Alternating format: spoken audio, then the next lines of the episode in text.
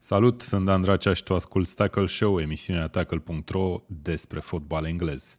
Vorbim în această ediție de Tackle Show despre rezultatele importante care au avut loc în etapa 20 din Premier League. A fost acesta weekendul în care Arsenal a devenit favorită la titlu? Poate Manchester United să continue forma bună după victoria controversată în fața rivalei de la City? Cât mai rezistă David Moyes și Frank Lampard în acest ritm? Dar și Vlad Bogos, cât mai rezistă dacă eu citesc introducerea asta la nesfârșit. Salut, Vlad! Ha? Ai zis ceva? Că nu s-a auzit. Ziceam, cât mai rezistă Vlad Bogos, dacă ce? Dacă eu citesc la nesfârșit această introducere. A, nu, e, nu sunt probleme. E ok. Vezi că probleme sunt cu microfonul tău, că cred că s-a întâmplat ceva și vorbești din microfonul care nu trebuie. O secundă. Între timp uh, să-i salutăm pe oamenii care ne... Nu trebuie să fie ok. Așa, excelent. Care ne așteptau aici în această duminică seara de menționat că înregistrăm chiar după finalul uh, North London Derby. Așa că avem practic mintea foarte fresh și foarte, foarte bine impregnată cu ce s-a întâmplat în uh, acest meci, care o vede pe Arsenal luând un avans de 8 puncte în fața, în fața lui Manchester City în clasament. Ce păi, zici, din Vlad? fericire, Dane, din fericire, da. la aproape 5 ani de Tackle Show, avem, cred că, vreo 2 ani de când nu mai înregistrăm și facem totul live.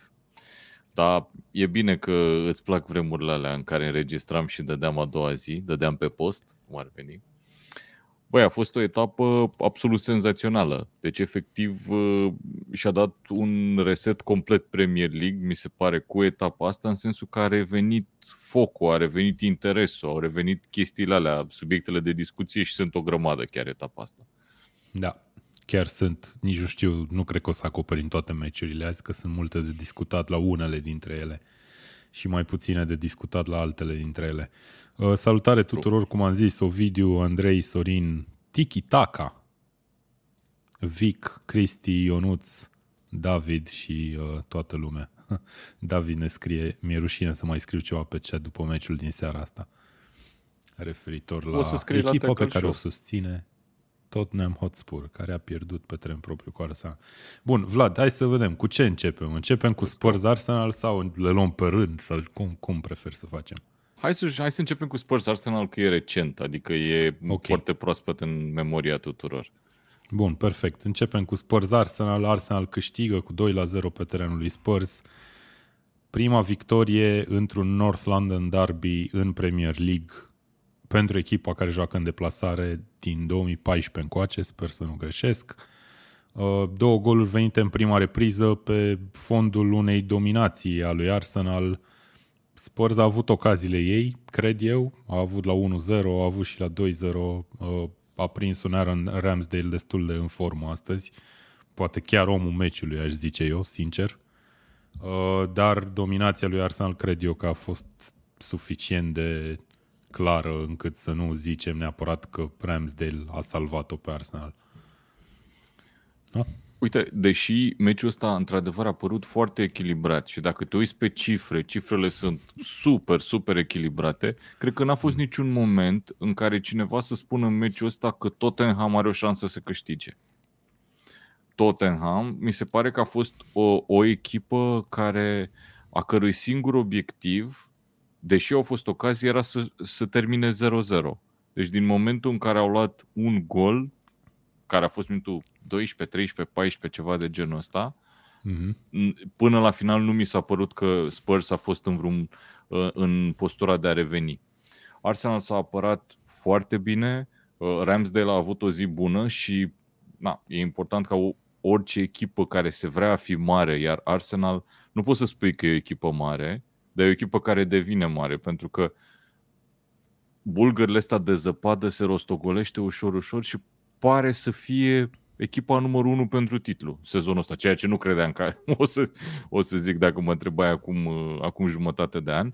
Arsenal arată grozav, efectiv grozav. Se apără foarte bine, uh, creează o grămadă de ocazii, uh, chiar dacă vedem cele mai multe acțiuni venite din partea dreaptă în meciul ăsta, din uh, cuplul ăla White cu Saka, sunt meciuri în care Martinelli, uh, cu oricine a jucat în spatele lui, e, fotbal, e jucătorul care creează cele mai multe ocazii.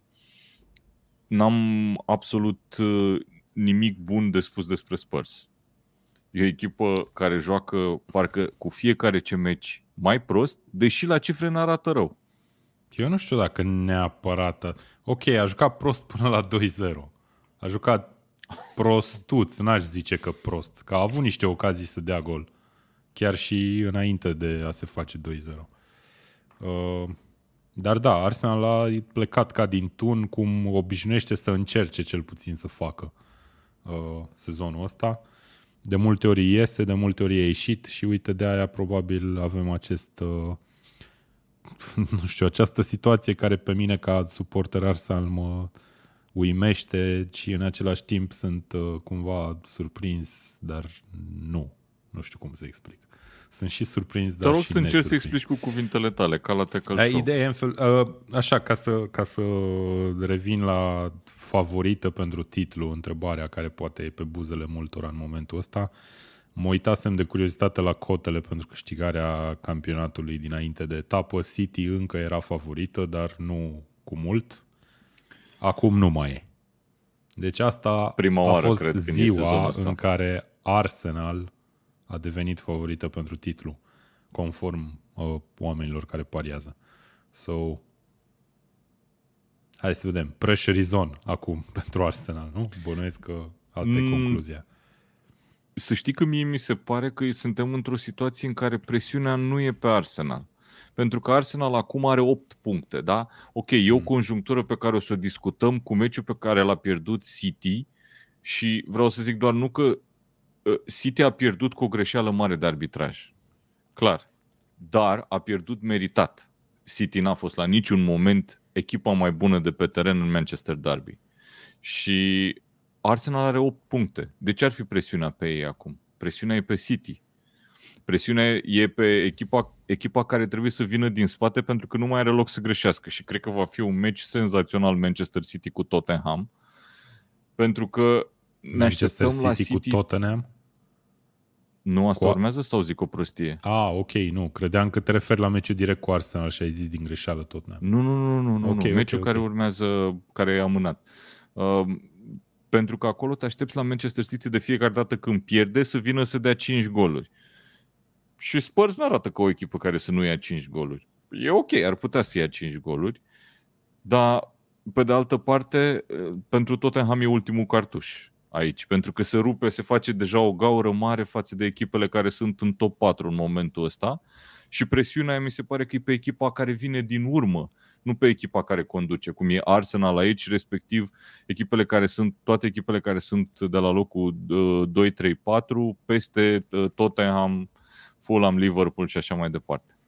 Acolo da, e presiunea, pe cei care vin din urmă mai degrabă, aș zice Nu eu. știu dacă sunt de acord cu tine, sincer.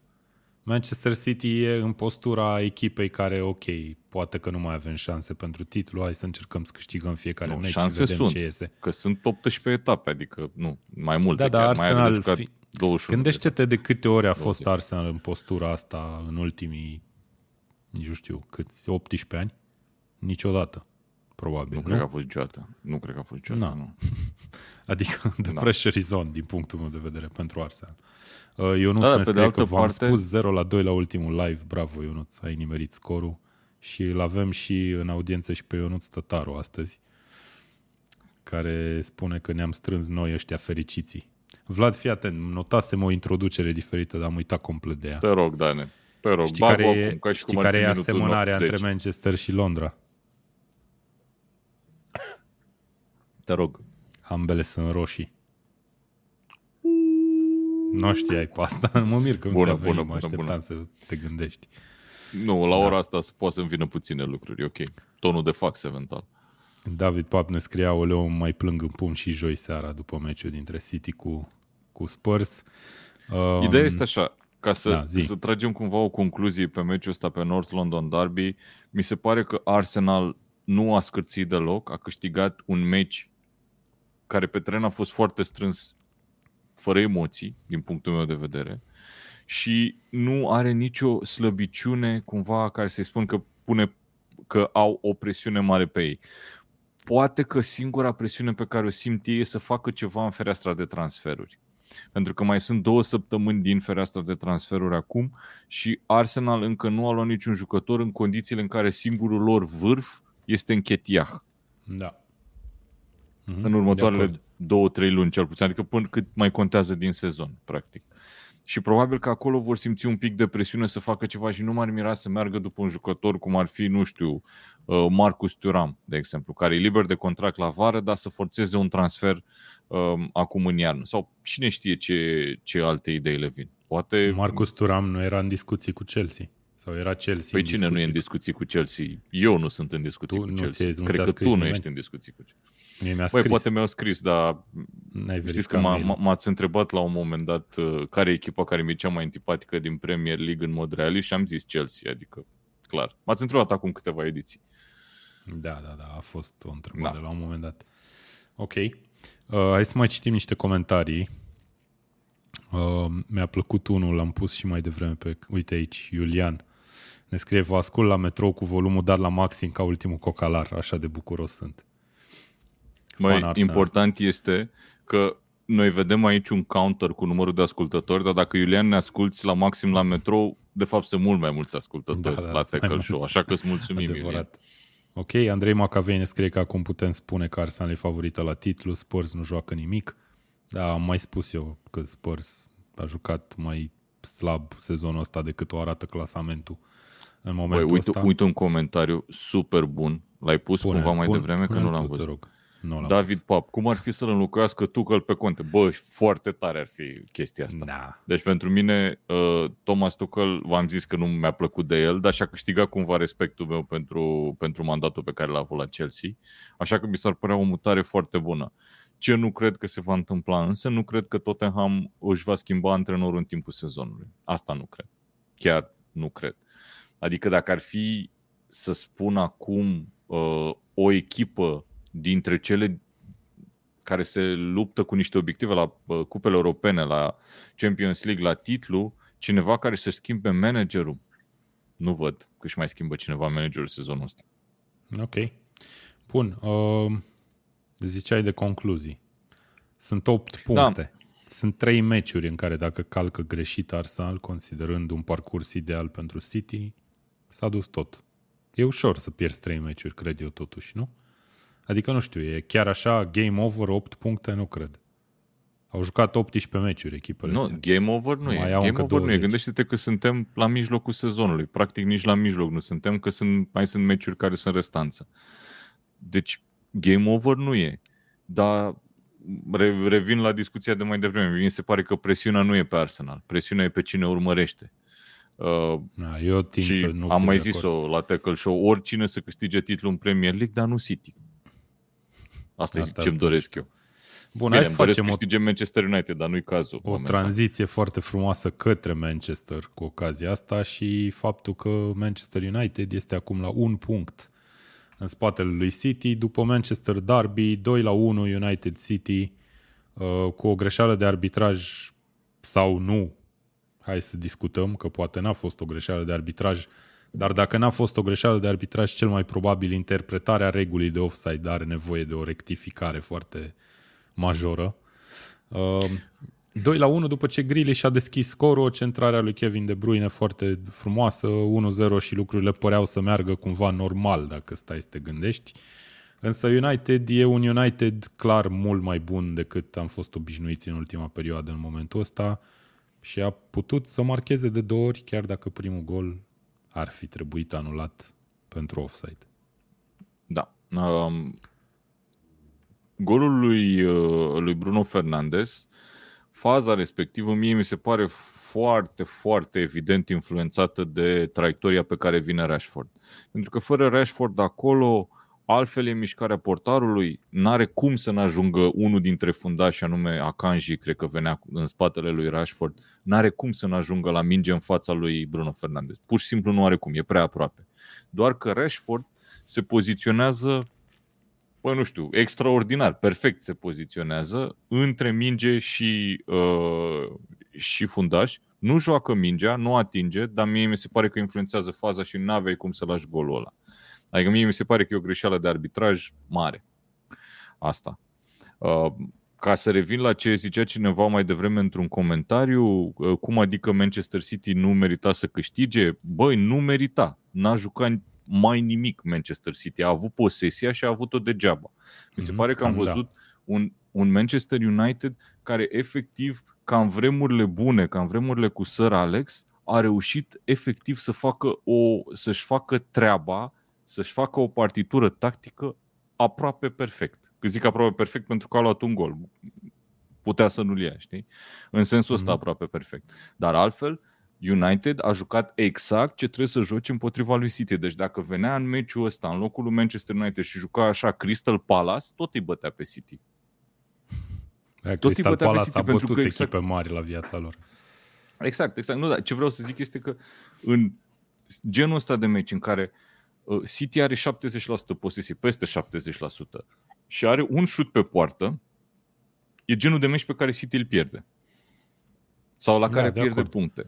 Aici a pierdut meciul, oricum ar fi pierdut puncte, zic eu, dar a pierdut meciul pe o greșeală de arbitraj. Asta e din ce văd eu, fără niciun fel de discuție. Crezi că, dar nu merita să câștige crezi City că golul 2, meciul ăsta.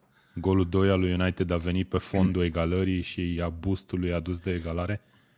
Clar, adică se termina 1-0 fost, uh, pentru City dacă nu era, dacă se dădea offside la primul gol al lui United? Mă, nu știu dacă se termina 1-0 pentru City. Au fost, mi se pare că au fost două chestii care s-au întâmplat acolo. Odată a fost golul ăla care a bulversat un pic pe, pe City. Mm-hmm. Uh, mhm.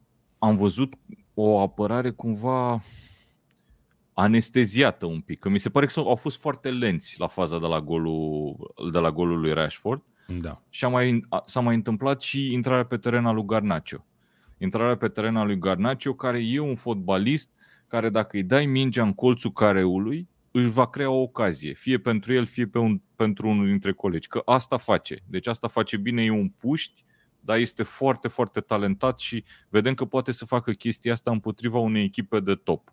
Uh, la golul lui Rashford, el centrează după ce îl întoarce, cred că o dată sau de două ori pe, uh, pe Ache. Da, uh, care, și a centrat okay, așa Nu e cel mai bun fundaș din lume, dar e un fundaș de uh, național țărilor de jos și un fundaș care joacă la Manchester City și cu multă experiență în Premier League, cu mulți ani în Premier League, versus Garnacho, care practic a apărut ieri. În, uh... Ok. Corect uh, ce zice Iulian, ce a făcut Rashford la rugby era top play. Da, da, da la just. primul gol. Ok. Uh, David Pap ne mai scria că mi-a umplut inima expresia lui Ferguson de la finalul meciului The Beauty of Football. Da, okay. e un pic shithouser ăsta, dacă mă întreb pe mine. Nu, asta, asta e genul de victorie pe care ca fan Man United o iei și pleci. Nu, eu acum nu comentez că m-a invitat la Tackle Show, știi? Adică, da, da, da exact. Înțeles. Nu te uiți în spate, pentru că e clar că e un, e un rezultat care e viciat. Dar uitându-ne la fotbal, uitându-ne la ce a fost ce... pe teren, e un rezultat corect. Ceea Asta ce eu zic viciat foarte mă duce cu gândul la fotbalul românesc, for some reason. Nu știu de ce. Viciere de rezultat. Putem să vorbim, domnule Bogos, despre viciere de rezultat. Gloria 2018. Ce? Stai mă puțin, Am mai arată... cu Gloria Bistrița, tată. Ia uite aici. Gloria Bistrița are culorile roșu și negru? Când s-au reînființat.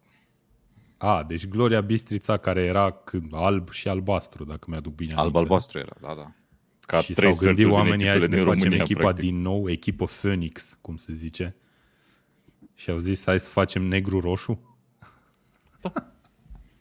E ok. Mie cum vine okay. asta? Da, ok, hai să nu mai vorbim despre asta. Bun, Victor Miron scrie aici un comentariu interesant că nici United până la greșeală de arbitraj nu merita să câștige. Ce zici? Uh, dar nici nu merita să pierdă. Ok, deci era bun 0-0, practic, sau 1 egal. Bun nu era pentru nimeni. 0-0 era rău pentru toată lumea. Bine, pentru United era mai puțin rău, era mai rău pentru City. Uh, Păi e bine, da. dar uite că era mai bine considerând rezultatul care s-a, care s-a concluzionat. Ok. Ah, uite, mă, mă uitam, uite-te la De Bruyne. Hmm. De Bruyne e un fotbalist, e big game player. Știi că în meciurile mari face o chestie și îți câștigă meciul și meciul cu United, efectiv a, a fugit, a, a și-a căutat o poziție din care să poată să joace. pentru că efectiv nu a fost lăsat. L-a terorizat Casemiro, l-a terorizat Fred, a fost umbra lui Fred pe tot terenul și efectiv a reușit să-și găsească o poziție, el cumva a jucat extremă dreapta. În, păi și uh, totuși a făcut faza golului. A făcut faza, a făcut faza golului, doar de acolo a reușit. Deci efectiv doar de acolo a reușit să, uh, să centreze o minge. Uite, trebuie să-l remarc și cât de curajos și cât de sigur a jucat uh, Manasia. Foarte bine a jucat. Uh, și un fotbalist despre care n-am cea mai bună părere pentru că n-a arătat-o până acum.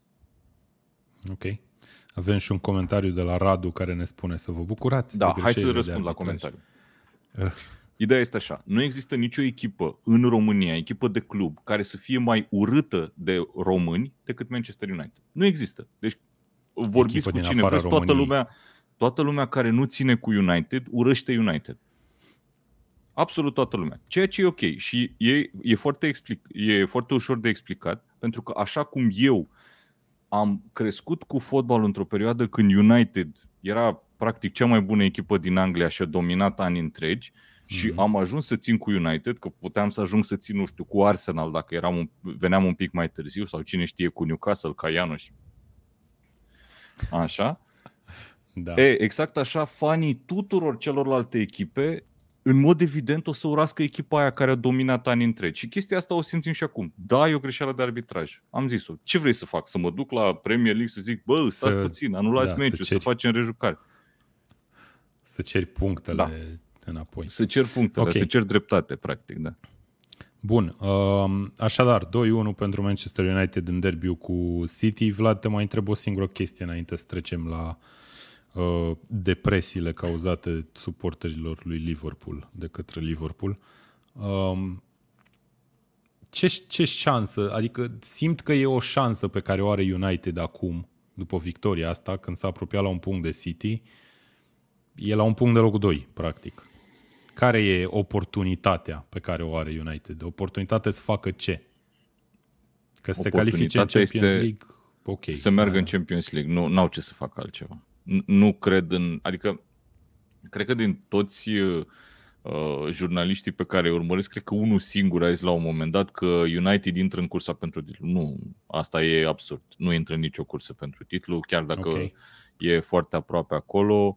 Um, United cu uh, Eric Ten Hag, numai faptul că ar termina în top 3 4 deja e un mare plus pentru, pentru Ten Hag. Mm-hmm. Ai văzut și okay. declarația lui Bruno Fernandes de după meci. Uh, a scris că până acum eram individualități, acum suntem un grup care joacă.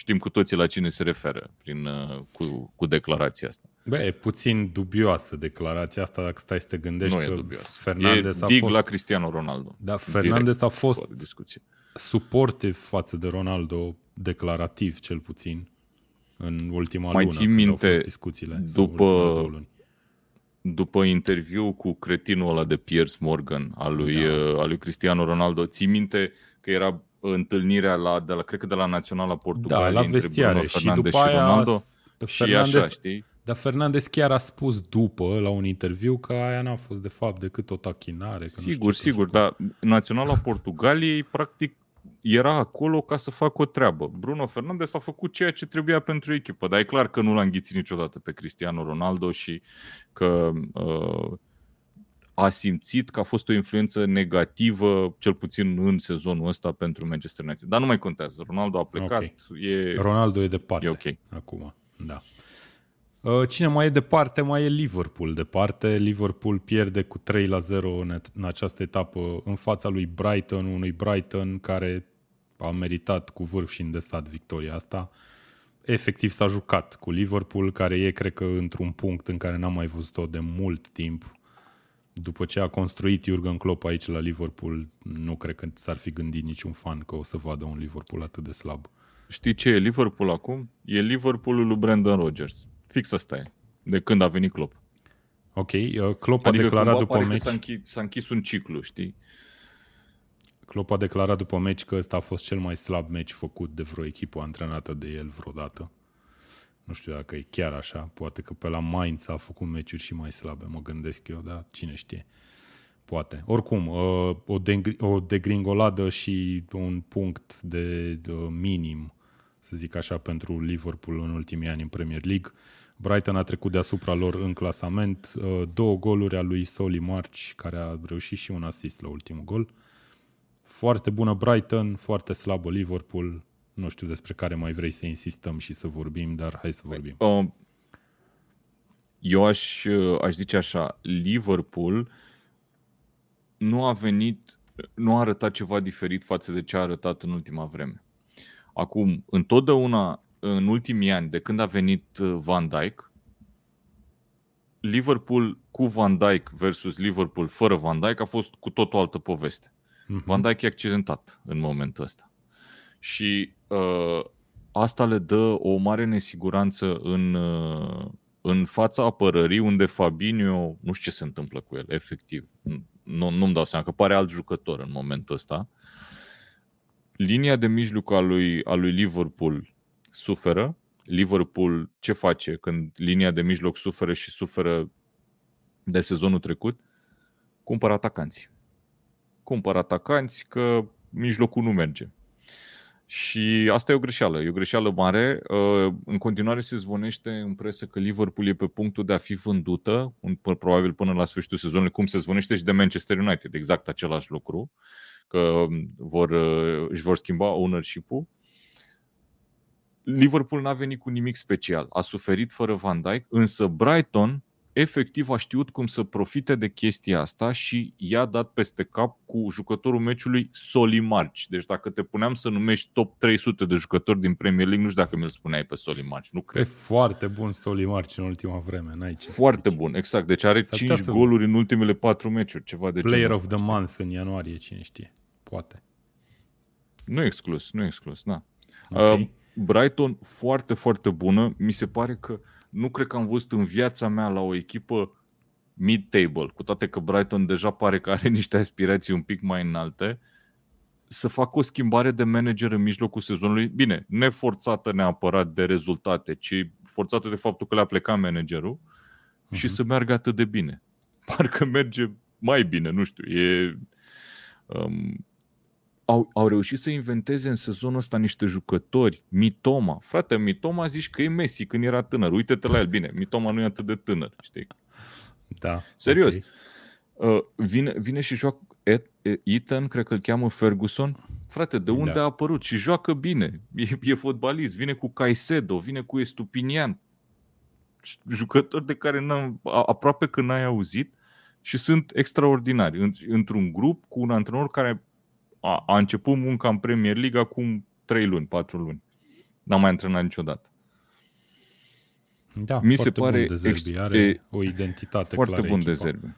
Sub comanda lui. Da. Uh, lumea ne scrie aici că prin comentarii Cristian, uite, ne scrie că problema la Liverpool e Klopp, că ar trebui să plece, că e depășit de situație. Daniel Onescu ne zice la fel, mașinăria e gripată, e nevoie de un reset.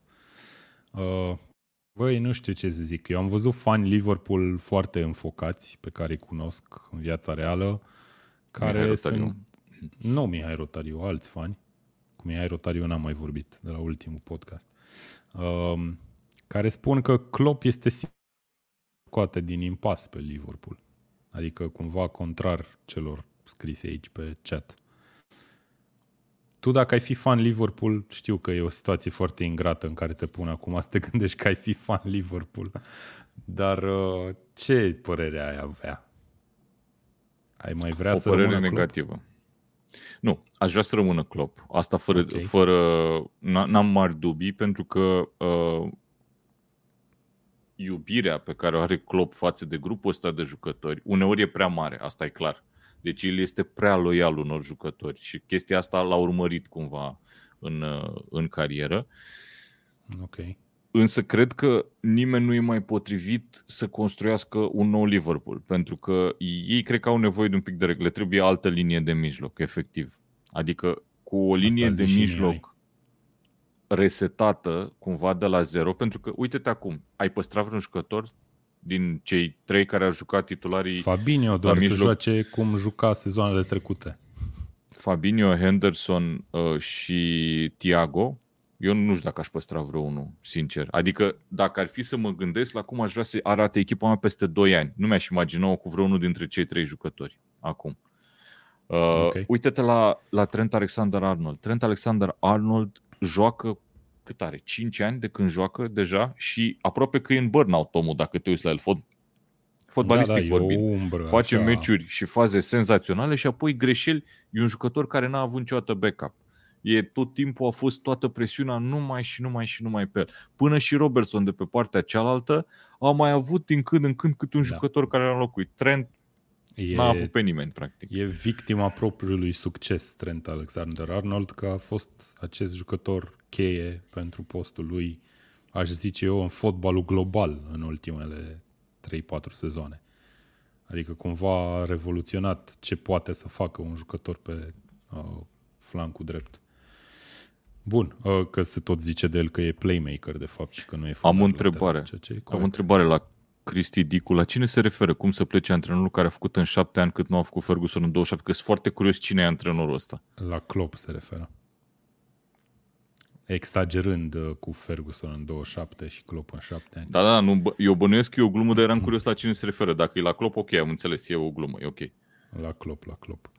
Ok, bun, hai să mergem mai departe. Pun din nou rezultatele pe ecran. Uh, nici nu știu uh, despre ce mai putem să vorbim. Hai să vorbim de victoria lui Newcastle, ca să le luăm peste importante din vârful clasamentului. Bă, nu, deci nu. Nu putem să vorbim despre victoria lui Newcastle. Trebuie să vorbim Hai, doar, despre Mitrovic, scurt, frate. Spun eu, dacă vrei. Să vorbim rog, de Mitrovic. Ok, Mitrovic, nu fostul jucător al lui Newcastle, are penalti la 0 la 0 pentru Fulham și lovește mingea de două ori.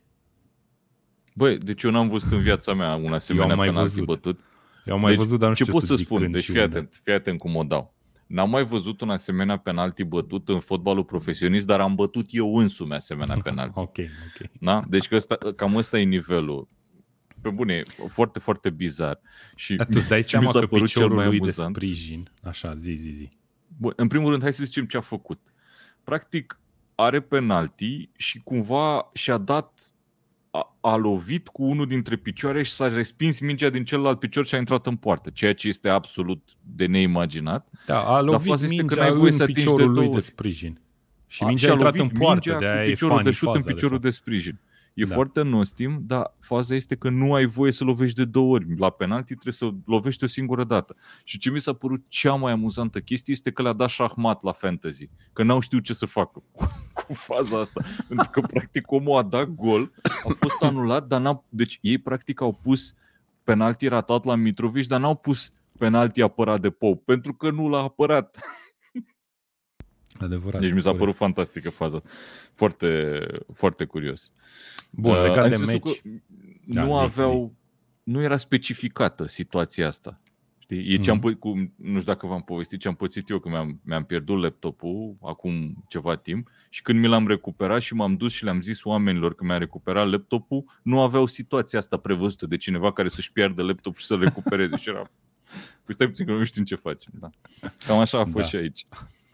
Ok. Uh, până la golul anulat al lui Mitrovic, Newcastle probabil merita să marcheze deja și cred că a câștigat meritat până la urmă 1 la 0 cu un gol venit aproape în prelungirile partidei, cred că în ultimul minut sau în ultimele două minute regulamentare înaintea prelungirilor.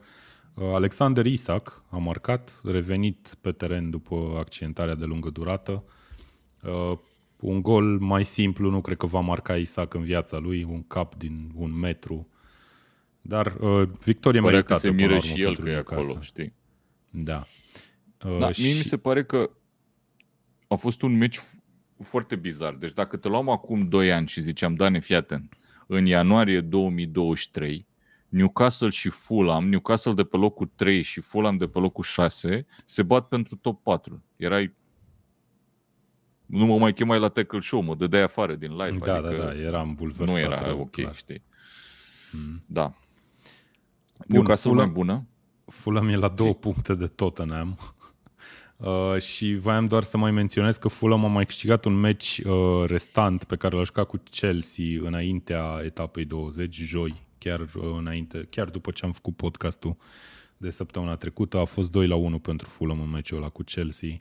Și pentru Chelsea se adâncise criza, acum poate că nu, nu mai e atât de adâncă, dar o să vorbim chiar meciul următor.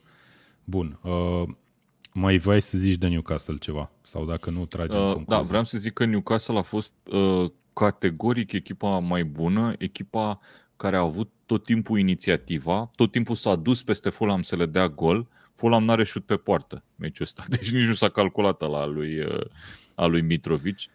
E, repet, extrem de bizară faza. Mm. Păi da, că tehnic, dacă ai atins nu... mingea de două ori, e ca și când s-ar fi oprit faza în momentul ăla și atunci nu e șut pe poartă. Știi? Da, ca și când da. e offside, dar tu dai gol și ăla nu e șut.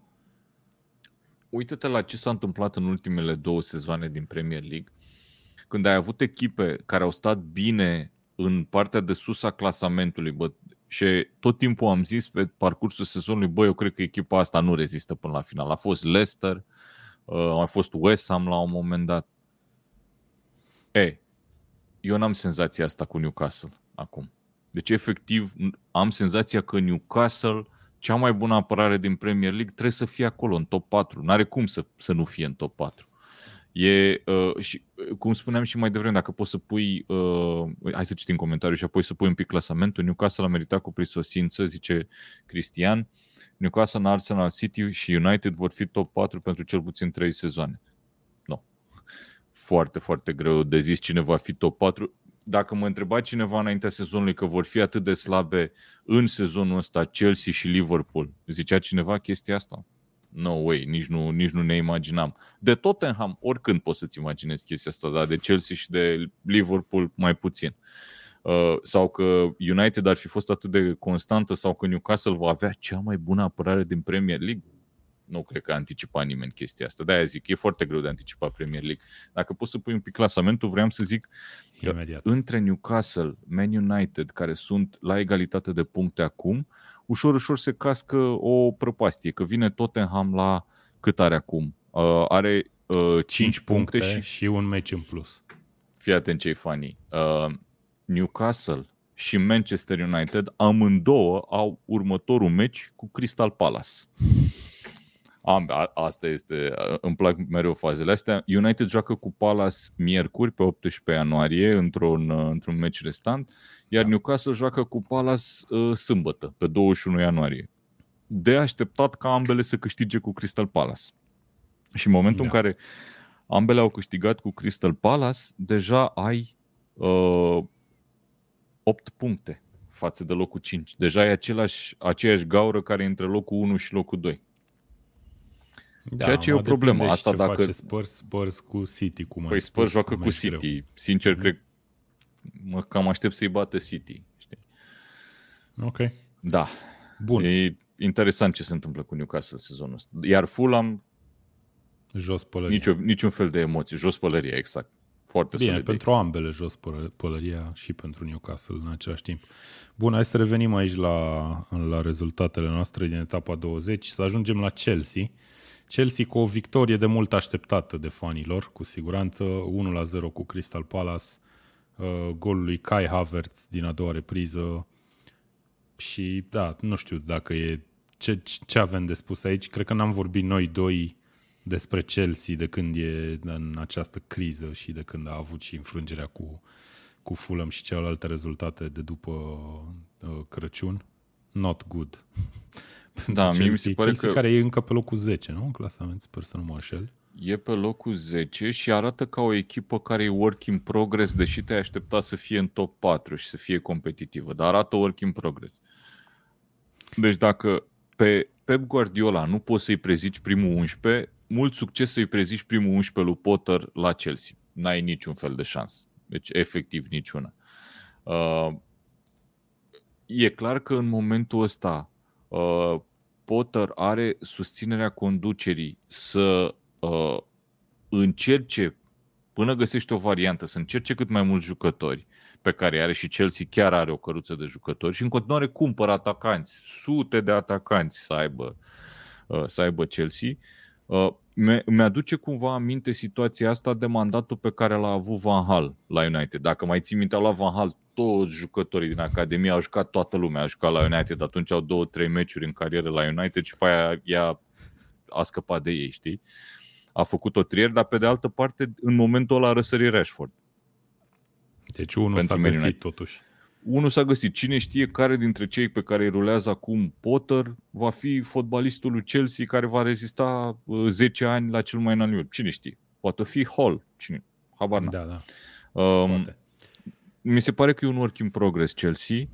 A câștigat meciul ăsta cu Palace și au fost momente, dacă te uitai, eu m-am uitat în paralel la uh, meciul cu al lui Newcastle, pe care l-am preferat, trebuie să recunosc, și meciul dintre Chelsea și Crystal Palace, erau momente când încercau foarte mult să joace din prima în niște combinații foarte faine cu tot timpul fotbaliști care rămâneau liberi, adică e clar că echipa are niște idei de joc pe care nu și le-a însușit foarte bine încă și exersează, efectiv exersează, încercând, bineînțeles, să câștige meciuri în Premier League. O să vină și o dublă cu Borussia Dortmund în, uh, în Champions League și Chelsea a mai făcut și un transfer. Dacă vrei, vorbim și despre asta. Da, hai să vorbim puțin și de transferul lui Michael Mudric, care a sosit nu la Arsenal, dar uh, la Londra, la Chelsea. Uh, după o epopee de transfer care s-a derulat pe mai multe zile, Arsenal a fost întotdeauna clubul favorit să-l cumpere pe ucrainean. Uh, Shakhtar a ținut foarte mult la preț, 100 de milioane au cerut, uh, au primit 70, dacă nu mă înșel, plus potențiale 40 în uh, add-on-uri. Deci potențial 110, poate că nu o să primească totuși 110. Însă ce e mai interesant pentru mine, mai ales din perspectiva fanului Arsenal, care și l-ar fi dorit pe Mudric și care a fost cumva păcălit, să zic așa, de situație, băi, jucătorul pare fan Arsenal pe bune, adică pare că își dorește cu toată ardoarea să ajungă la Arsenal, că e clubul lui favorit, nu de alta, nu doar ca să ajungă în Premier League, dar pare să fi fost un fel de mascaradă, omul voia doar să scape de Shakhtar, probabil, să ajungă în Premier League și a ajuns la Chelsea, unde a spus, permitem să citez, stai așa să-mi aduc aminte unde Dumnezeu am văzut, a zis că e foarte fericit că a semnat cu Chelsea, că e un club uriaș, că nu știu ce. Deci, da, eu am fost. Și într-un fel, am mai văzut fani Arsenal și cred că și eu sunt de, părere, de, de o părere similară, că băi, dacă omul zice chestii de genul ăsta și dacă efectiv văzând contractul lui Chelsea, ok, care probabil e pe bani mai mulți decât i-a oferit Arsenal, văzând contractul lui Chelsea, îl semnează fără niciun fel de problemă, băi, probabil că de jucătorul ăla n-aveam nevoie, de fapt, noi, Arsenal. Și Da, dacă te pe gândești, lângă asta e o sumă de transfer foarte, foarte mare pe, ok, ceea ce e un talent neșlefuit care chiar are potențialul de a fi un jucător foarte, foarte bun în anii următori, însă nu ai garanția asta totuși. Mhm. Plus că mai pare da. un bad boy așa, ceea ce mm, mă lasă puțin rece. mie mi zi, se pare Vlad. în primul rând că seamănă la față cu Abramovici. Cu Mudric, Abramovic. dacă te uiți un pic. Da, da, da, uite-te un pic. Are așa, aduce puțin, da bine, poate sunt uh, trăsăturile astea un pic uh, estice, ca să generalizez și să fiu uh, ofensiv cu foarte multă lume. Uh, Da, da, ca asta mai îmi bine. doresc eu, practic, să fac la Tackle Show. Ți-aduce aminte că o situație similară a, a trăit uh, Arsenal în uh, saga de transfer al lui Lisandro Martinez. Lisandro Martinez, uh, fundașul lui Ajax, care părea foarte aproape să semneze cu Arsenal. Bine, nu atât de aproape că e Mudric, practic mai avea puțin și își făcea selfie-uri cu fular cu Arsenal. Adică era Cred că era are, acolo. dacă te uiți prin telefon, dacă nu probabil cumva că găsești. chiar și are, da. Uh, și Lisandro Martinez ajunge până la urmă pe vreo 50 de milioane de lire la Manchester United. Din punctul meu de vedere, un transfer foarte bun pentru Manchester United. Uh, Clar. și Până acum, Arsenal da. însă, mi se pare că a nu ne aducem atât de bine aminte de episodul ăsta pentru că n-a suferit după transferul ăsta. Pentru că a avut o echipă suficient de solidă în care a avut încredere Arteta încât să nu sufere după Lisandro Martinez. Poate că similar a fost și cazul lui Joao Felix, care a ajuns până la urmă la Chelsea, poate A, mai chiar, puțin, apropo. dar la Lisandro Martinez mi se pare că a fost aceeași poveste ca la, ca la Modric. Eu nu știu Da, dacă da, e un se jucător poate. ăsta de 100 de milioane. Habar n-am. În momentul vrea ăsta să-l poate văd. nu e. Da. Remarca cineva extraordinar de bine, nu mai țin minte, cred că la Football Joe am văzut. Uh, chestia asta, uh, puneau o listă cu ce jucători a cumpărat Chelsea în ultimul timp și spuneau, oamenii ăia cumpără fotbaliști foarte tineri și într-adevăr pare că ăsta e ambiția lor, să aibă un grup foarte tânăr de fotbaliști pe care să-i crească și să aibă peste 2-3 ani o echipă super bună, ceea ce e un plan foarte ok și le țin pumnii să le iasă, adică mi-ar plăcea să le iasă povestea asta. Dar când te uiți câți fotbaliști tineri buni au, nu au niște variante foarte clare prin care fotbaliștii ăia să ajungă să joace toți, să joace titulari. E bizar, au o căruță de jucători cu care, pe care practic o să împrumute, probabil. Adică nu o să, ajunge niciodată, nu o să ajungă niciodată să joace pentru ei. Dacă te uiți ce au cumpărat sezonul ăsta, cred că sunt vreo 15 jucători pe care i-au cumpărat până acum. Sau împrumutat uh, sau și așa mai departe. Da, și prin faptul că l-ai uh, menționat pe Joao Felix, trebuie să spunem că la meciul acela cu Fulham la care făceam referire, Joao Felix a jucat titular și n-a jucat deloc Foarte rău bun. până, Foarte bun. până nu i-a dat un, niște crampoane în tibie unui uh, jucător de la Fulham, nu mai știu cine era acolo, și a luat roșu. Joao Felix Palinia, eliminat, eliminat la prima lui reprezentație pentru Chelsea. Va sta trei etape, din care, uite, una deja a trecut. Uh, da, un debut nu tocmai fericit pentru un jucător care a costat 10 milioane doar pentru un împrumut până la finalul sezonului. Uh, Vlad Șohan ne scrie, care, care e mai de 100 de milioane? Ăsta, adică Mudric sau Anthony? Foarte greu de zis. Foarte greu de zis. Adică Bine, nu știm dacă zis... e vreunul din ei de 100 de milioane. Fără să am în față cifrele, aș zice că United n-a plătit 100 de milioane pe Anthony. Cred. A plătit păi mult, bine, dar nu 100 Chelsea de milioane. n-a plătit încă 100 de milioane, corect, poate corect, nici nu o să plătească vreodată. Cine știe ce clauze au, au fost acolo în contract. Ovidiu ne scrie, cred că de 100 de milioane și Arsenal pe, îl ia Arsenal pe Tilemans, Trossard și un atacant în iarna asta. Băi, Trossard, am eu o vagă senzație că Trossard o să ajungă la Spurs. Ce zici de asta? E, e perfect pentru Conte. E exact ce-și dorește. Bine, dar Conte, dacă te uiți, el nu e, nu e zdravăn. Deci omul clar are o problemă cu capul, pentru că uite-te că el de cumpără acord. practic numai jucători de bandă. Efectiv, el asta e tot ce are acolo. Are vreo patru fundași dreapta și mai vrea, nu mai știu pe cine vroia acum să ia. A, pe Pedro Poro de la Sporting. Are patru fundași dreapta în lot și mai vrea încă unul. Și pe aia da, mă, dar nu joacă niciunul. Ești de acord că nu joacă niciun fundaș dreapta bine la Spurs în momentul ăsta? Și a, a cui e vina că nu joacă bine? Că ai păi, patru fundași? Da, hai să aducem altul atunci, nu? Da, păi să deci aducem eu... la nesfârșit, mai degrabă crești un jucător din Academie dacă tot nu joacă niciunul bine. Sincer, adică mi se pare absurd. Da, ok, fine, bun. 100 de milioane, atâta costă talentul neșlefuit din Ucraina, să vedem dacă o să livreze sau nu. Cine știe, s-ar putea să fie cel mai bun transfer pe care l-a făcut Chelsea vreodată. Adevărat de Adrian întrebare, Motu. Așa. Dacă suntem gata să trecem la următorul subiect, vreau să vă las doar cu o întrebare, să vă gândiți la chestia asta. Gata? Putem? Da, zi. Oameni buni care vă uitați la Tackle Show, credeți că tot Băli a crezut că îl cumpără pe Modric, nu pe Mudric? Și putem să mergem mai departe. Credeam că ai ceva mai inteligent. Nu, uh, mai inteligent de atât n-am. Am uitat la Brighton să menționăm de Trossard. Trossard uh, care este într-o dispută cât se poate de publică în momentul ăsta cu Roberto De Zerbi. Uh, am văzut că n-a mai fost titular, n-a mai fost nici în lot, am impresia. Cred că nici la, la meciul ăsta n-a fost în lot, dacă mi-aduc bine aminte, cu Liverpool. Uh, și a spus că vrea să plece după ceea ce trebuie să fi fost niște altercații. Acum cred că părerile sunt în, uh, împărțite în funcție de pe cine vrei să crezi. Crezi jucătorul sau îl crezi pe Dezerbi, dar pare că Trossard nu mai are niciun viitor la Brighton. Noroc că suntem în perioada de transferuri și poate să plece în altă parte. Vom vedea. Dar crezi că îl vinde în iarnă? Eu nu cred că îl vinde în iarnă. Eu cred că în 15 Deși... zile are timp. Adică Deși tu zici că, stai țin, tu zici că, tu zici că clubul s-ar putea împotrivi efectiv, adică zice, bă, stai bă locului, te duci la echipa a doua, așa. nu te lăsăm Dacă să te întrebam, te întrebam înainte de mondial, cine e cel mai bun jucător de la Brighton, Trossard. pe cine îmi ziceai? Trossard. De la distanță. Trossard, normal. Știi? Și acum aia, uite, a plecat Soli Marci, e cel mai tare jucător din Premier League în momentul ăsta. Bă, cum a fost aia ce au făcut-o Brighton pe Twitter, au pus, au pus pentru fanii lor să voteze cine este jucătorul meciului și să spună de ce este Soli Marci. Toate variantele erau Soli Marci. La... Da. Foarte curios bun. care sunt procentele în care s-au împărțit voturile, trebuie să mă uit. Dar da. Bun, uh, hai să mergem mai departe. Avem partea a doua a podcastului, cum ar veni, restul meciurilor, că practic astea au fost cele cu echipele care contează de fapt în Premier League și care au și suporteri și așa mai departe. Însă hai să vorbim foarte pe scurt și de celelalte meciuri. Primul meci al etapei s-a jucat vineri seara, a fost Aston Villa Leeds 2 la 1.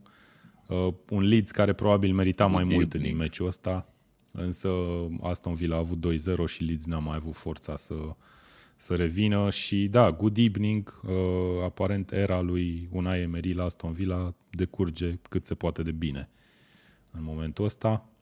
Uh, uite, nu mai am Da, Aston Villa clasamentul e în pe față. creștere, Da. uh, aș Pe zice eu. 11. 3 puncte Leeds- față de Chelsea. Atât, doar 3. Da.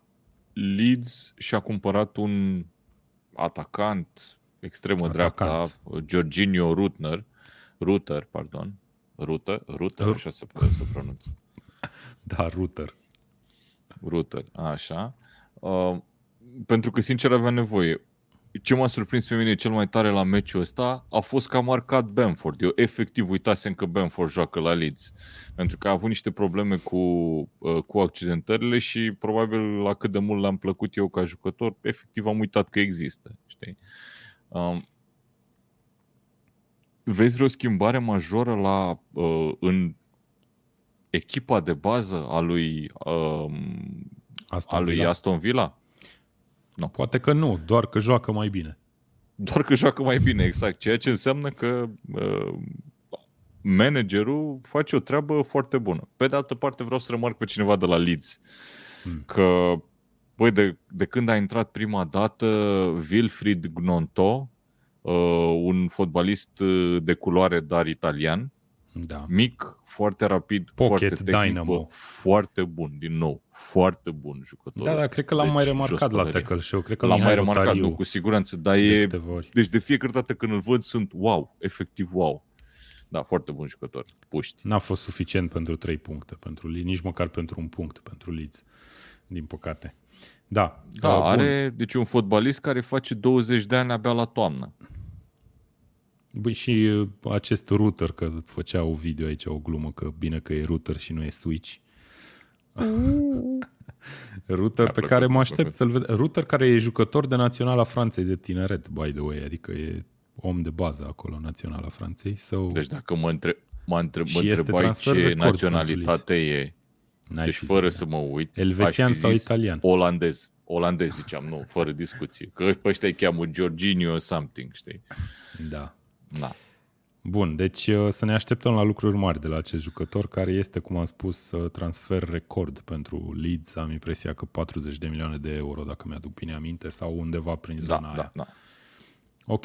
Um, Everton Southampton a fost cu uh, agonie și extaz, cu extaz și agonie dacă ești fan uh, Everton. Golul lui Onana, 1 0 la pauză pentru Everton și după aia James Ward-Prowse. Și totuși după victoria asta Southampton tot ultima e în clasament. Da, Uh, Southampton dar acum, e într-o poziție nasoală. bine, și Everton Foarte e într-o nasol. poziție nasoală. Everton e fix deasupra în clasament. Cu șase goluri mai bine stă la gol averaj, practic, Everton. Dar Și zim mai e tu, deasupra Dane, lor West Ham. din, Așa. de cât timp, de câte se avut la mijlocul stagiunii o luptă la retrogradare atât de strânsă. Deci ai în Da, da, e mișto două de tot. puncte, ai șapte echipe. Ai Leeds United, Leicester, Wolverhampton, Bournemouth, West Ham, Everton, Southampton, sunt toate în două puncte. În și după trei aia, dacă puncte te duci- tehnic. Trei puncte, tehnic, da, așa e. Trei puncte. Uh, ba nu, Dane. A, trei puncte. E diferență 17, de două 16, puncte, dar corect. sunt trei puncte. Diferență da. de două puncte. Ai dreptate. Și după aia te Intervalul e duci de Nottingham trei Forest 20, Palace 22 și de acolo aș zice că nu mai sunt așa emoții mari, că deja sunt 10 puncte distanță Da, față cred că de nici ultima. Palace, sincer, dat fiind că e Palace. Nici Nottingham Palace, cred că va pentru avea că e o emoții, echipă clar. care are, are multă calitate și nu cred eu că o să ajungă în situația aia. În schimb, deci mă uitam pe clasament ieri, zic, frate, când, de când a ajuns Nottingham Forest pe locul 13? Eram, era ultima, efectiv. Înainte de mondial, cred că era ultima. Da, da, a cred avut că niște să- când s-a câteva intrat în rezultate. mondial a fost ultima. Uh, Practic a scos, da, hai că ajungem și acolo. Uh, Bun, Mhm, altceva de zis de Everton și de Băi, Southampton? Surprins că Everton, Lampard încă mai e la Everton? Absolut. Băi, eu sunt surprins că d- doi manageri încă mai sunt în funcție. Lampard și Brendan Rodgers. Eu nu înțeleg cum. Am mai zis-o despre Brendan Rodgers, cred că efectiv clubul nu își permite financiar să-l dea afară. Asta este singura chestie Da, care îi ai oprește. Mai zis, așa e. În schimb, la, la Everton, băi, e, e oribil ce se întâmplă. E absolut oribil. Și întrebarea e acum, cu ce soluție ar putea să vină Everton? Ce manager îți vine să te scoată din situația asta? Repet, situația nu e disperată, pentru că e foarte strâns, sunt foarte multe echipe în puține puncte. Dacă se duce acum Everton și îți câștigă două meciuri, deja urcă pe locul 13, știi? În, uh, în ierarhia asta. Și uite, următorul meci e fix cu West Ham. Ce meci va fi ăsta? West Bun, Ham fii cu atent, Everton. Everton are bani, teoretic, da? E un club care își permite să aducă un antrenor mai cu nume. Și cu ce îi ajută? Îl ia pe David Moyes de la West Ham. O scapă pe West Ham de David Moyes. Nu-l ia. La West Ham vine Steven Gerrard. Nu știu, zic și eu. Că la Everton nu poate să se ducă Steven Gerrard, zic și eu. Ce alți, ce alți antrenori? Știu că am a scris de curând cu antrenori uh, de renume, să zicem, care sunt fără, fără contract, liber de contract. Uh, nu mi-aduc aminte cine Dumnezeu mai era din Nebunul de Bielsa, ne zice Ovidiu. Rooney la Everton, ia uite. Ha? Rooney. A, Rooney la Everton ar fi șmecherie. Asta mi-ar plăcea să văd. Asta mi-ar plăcea, clar. Big Sam. Îl mai vedem vreodată pe Big Sam în Premier League? Atât te întreb. Și mergem mai departe. Nu Eu, exclus. ati- eu tind să zic că nu. Nu exclus. Eu nu cred că e exclus. Nu, Ok. Acum stai că m-ai pus pe gânduri rău cu ce antrenor iar scoate din situația asta pe Everton. Poate Ralph Hasenhutel? După o scurtă Thomas pauză? Tuchel. Thomas Tuchel unde crezi că o să A, ajungă? nu, nu, nu. Thomas Nu? Tuchel o să se Crezi ducă că la o da? echipă mai mare, de cu Ok, ambiții deci- mai mari ok. decât... Păi da, dar uite, mai Adică- vedem la un West Ham, un Emery, ai zice că e puțin peste ambițiile lui. uh, Sau, mă rog, Este, este, ambițiile dar- lui Emery dar peste asta- Aston Villa. Asta arată, mi se pare, ambiția clubului, că reușește să atragă genul ăsta de antrenor. Da. Atât de bun. Ok. Adică atât de bun. Un antrenor cu o grămadă de, de trofee și cu multe echipe mari în palmares, cu Arsenal, cu PSG, adică Ok, bun. Uh, Nottingham Forest a câștigat cu 2 la 0 cu Leicester, neînvins în ultimele trei meciuri în campionat. Aici a fost o fază funny că vorbeam cu Alex Avram, am impresia, înaintea etapei. Eu i-am la FPL în lot ca portari pe Word, obviously, cum cred că toată lumea îl are pe Word, și Mai pe puțin Alison. Și Alison, evident, titularul meu din poartă de obicei, dar am avut așa o presimțire că Word o să fie mai bun etapa asta. N-a fost niciunul bun.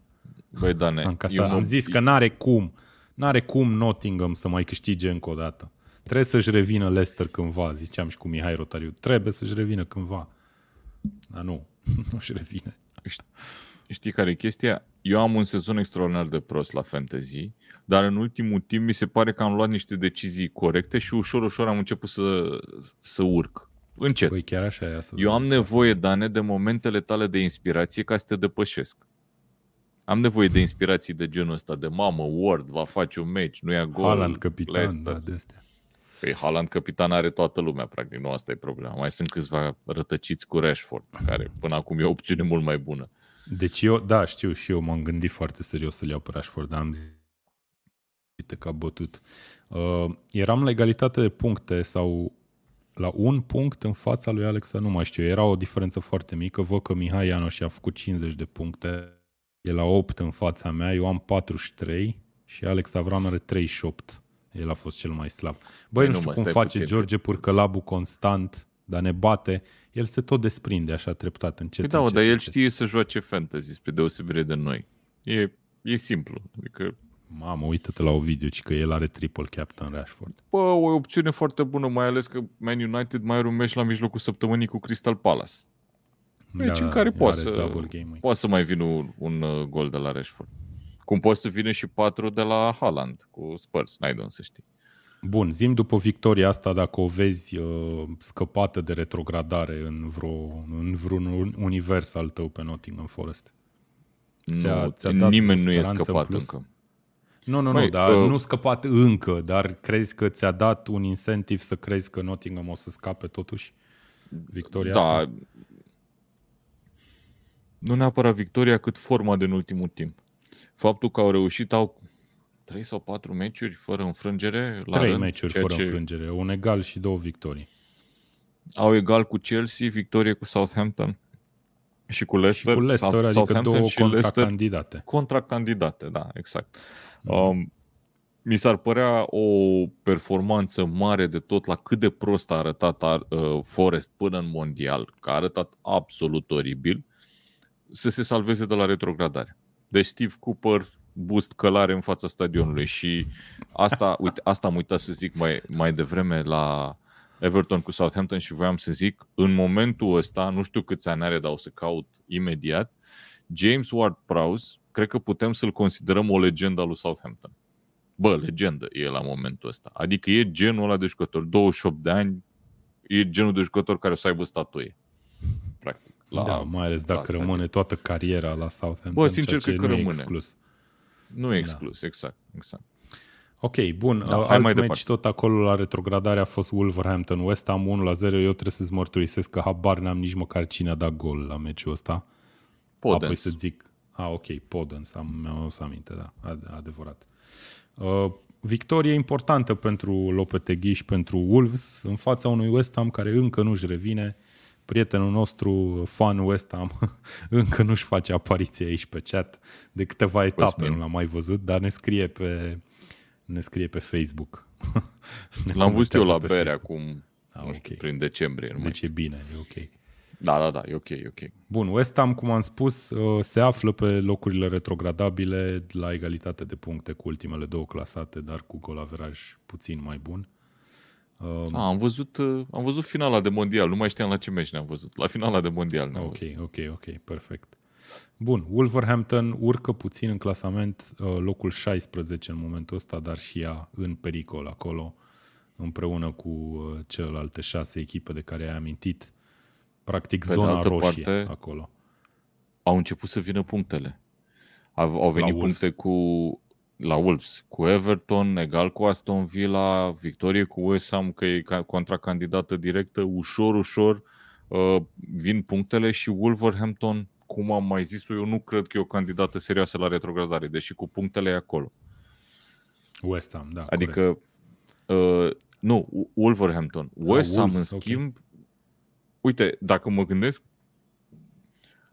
la o echipă care ar putea să facă o chestie extremă și să-și schimbe managerul la momentul ăsta, e West Ham.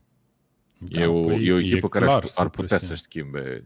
E sub mare presiune și cred că în momentul... Deci a, ar fi senzațional să-l dea afară pe David Moyes, cred că în 24 de ore e anunțat la Everton. Lampard pf, direct la revedere Eu și ce ți-am David zis acum Moyes 5 înapoi. minute? Păi nu, dar e, ideea este că nu cred că le îl fură. Cred că trebuie să aștepte să-l dea afară întâi ca să, Am înțeles, am înțeles. să poată să-l ia Everton.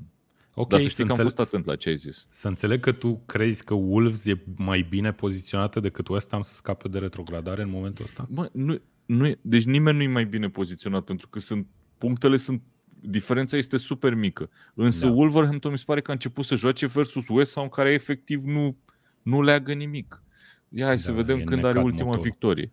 Deci ultima victorie o are pe 24 octombrie cu Bournemouth.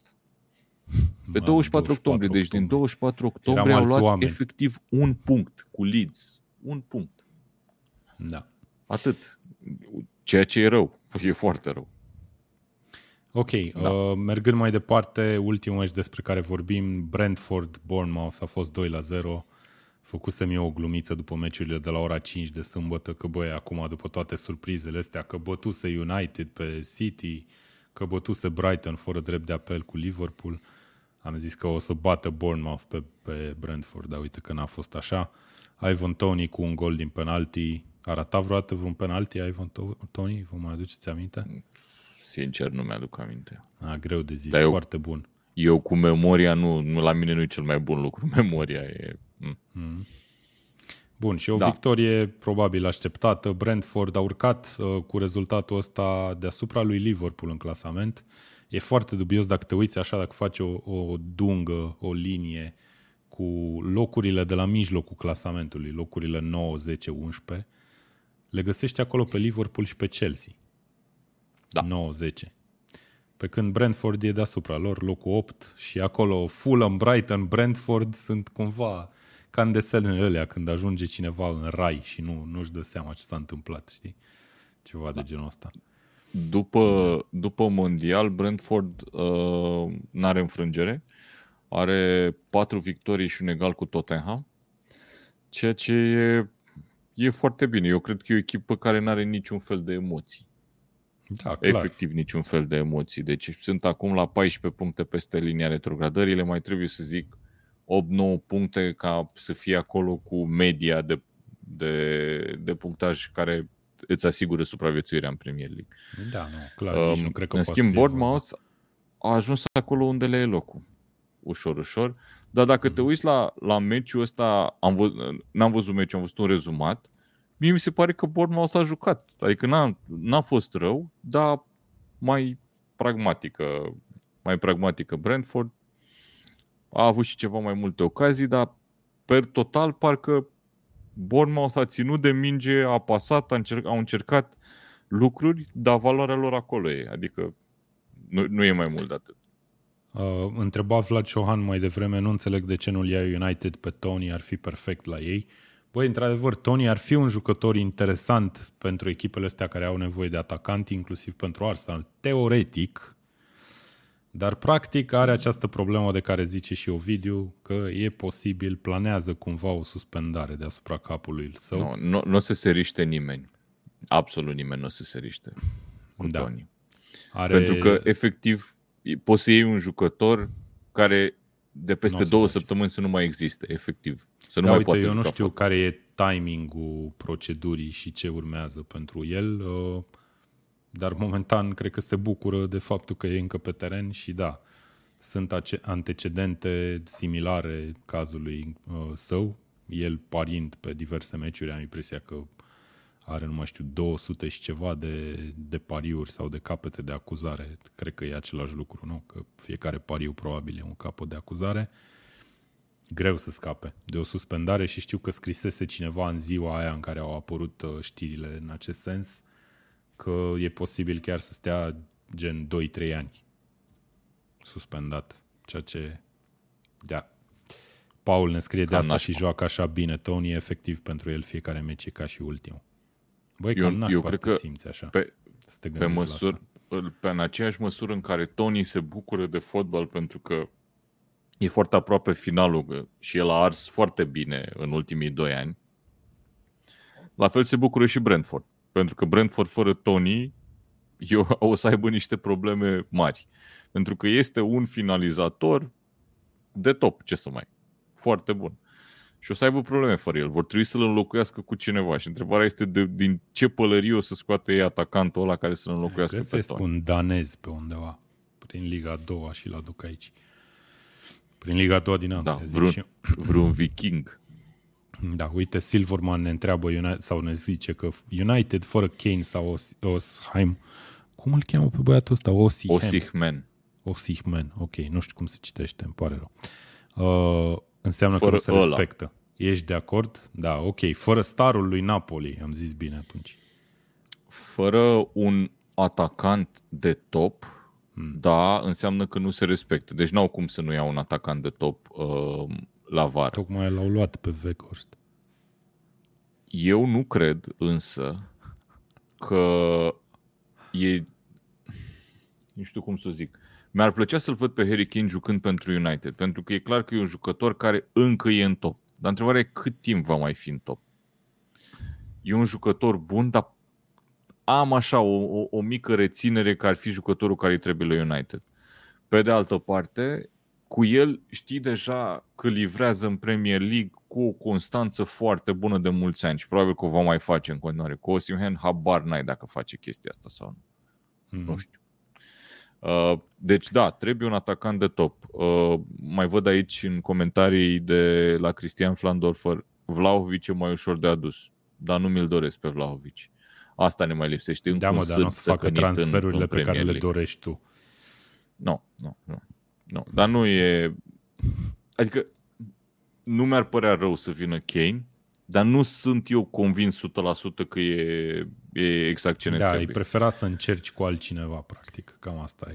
Pe de altă parte, dacă mă gândesc, United a făcut 70 de miliarde de experimente deja la momentul jucat- ăsta. Poate a e jucat cazul să nu mai Igalo, experimentăm, știi? A Da. jucat Igalo, mulțumesc, mulțumesc. Dar apropo, apropo de Weghorst, bă, nu știu, mie mi-aduce aminte transferul ăsta al lui Weghorst, împrumutul Igalo. ăsta. Nu. Igalo e pentru că sunteți voi tineri. Nu. Mie mi-aduce aminte de Henry Clarkson la Man United. Ah, ok, Henry Clarkson, ok. bun. Și care Henry Clarkson a fost senzațional în perioada foarte El de scurtă unde a cât venit? jucat A la venit United. de la Celtic sau a mai Băi, făcut nici nu mai știu niște de unde a meciuri venit destul de- exact, dar țin minte că a fost tătic. Aș jucat și la Barcelona, nu? Parcă. Aș jucat și la Barcelona. Da, da, da. da. da. Ia să vedem. Henry Clarkson. Deci, de unde a venit? De la Helsing- Helsingborg a venit. On Păi, loan. cred că era pe, Deci era stai, pe mă, final omul a de jucat carieră. la Celtic și la Barcelona și după aia s-a dus la Helsingborg. Păi să-și încheie cariera. Și l-a luat, E ok. și l-a luat United on loan. A luat United și a fost ce trebuie. Da. Ok, cool. A, și uite, Da. avea 36 de ani omul când a venit. Holy fuck. Asta zic, deci era practic mai tânăr decât sunt eu acum. Da. Înseamnă că s-a dus vremea ta. Bun. Bă, s-a dus de Uh, mult, s-a dus de mult. Asta a fost etapa 20 și ediția de Tackle Show de astăzi. Urmează în Premier League două restanțe din etapa 7 din care a, fost, a făcut parte practic și uh, Fulham Chelsea de mai devreme de care am vorbit. Crystal Palace Manchester United, uh, miercuri seara, după aia joi seara marele meci dintre Manchester City și Spurs. După care vine etapa 21 uh, în weekend și avem niște meciuri interesante și acolo, Liverpool-Chelsea Arde tot. probabil cel mai interesant. Nu, e Arsenal Man United. Liverpool Derbiul Chelsea e greu. suferinței. Și Arsenal Man United, deci mie mi se pare că dacă Arsenal trece cu bine și de meciul cu Man United, deja boostul de încredere e wow. Da. În Oricum sensul, e nu wow, e hai să Man fim United serioși. cea mai bună echipă din campionat, nu e cea mai bună echipă din campionat, dar o, e o echipă care a avut rezultate foarte bune în ultimul timp. Da, și și acolo conform top rezultatelor e echipa cea mai în formă. Are 5, e singura cu 5 victorii la rând Da. în clipa asta. Da, Liverpool-Chelsea, un meci de somn ușor, ne scrie Cristian. Eu cred da, că e un, e, un, e un, va fi un meci greu de urmărit pentru suporterii ambelor echipe. Cred că va fi dureros de urmărit. Da, hai să vedem, cine știe, poate fac vreun 5-5, vreo nebunie. Bun, și avem și acest City Spurs, de care să nu uităm că va fi foarte interesant și ăsta. Deci da, trei meciuri interesante în săptămâna care urmează, cel puțin. Da, e Premier League, deci Clar. probabil vom avea mai multe. Bun, mulțumesc Vlad. Asta a fost. Încheiem cu comentariul ăsta pe ecran. Florentin ne scrie Arsenal e cea mai bună echipă din lume. Mulțumim, Florentin. Bă, da, e clar. Să sperăm că așa o să fie. Bun. Mersi uh, tuturor celor care ne-ați comentat. Nu uitați, dacă v-a plăcut ediția, să ne lăsați și un like și un subscribe uh, aici pe YouTube sau pe Facebook, dacă urmăriți. Și urmăriți-ne în continuare și pe Facebook pentru uh, o nouă săptămână în care vom posta despre niște transferuri. Probabil vreo 3 la Cu Chelsea, siguranță. unul în altă parte și cam atât. Bun. Mulțumim tuturor, seară faină, numai bine. Ciao. Ciao.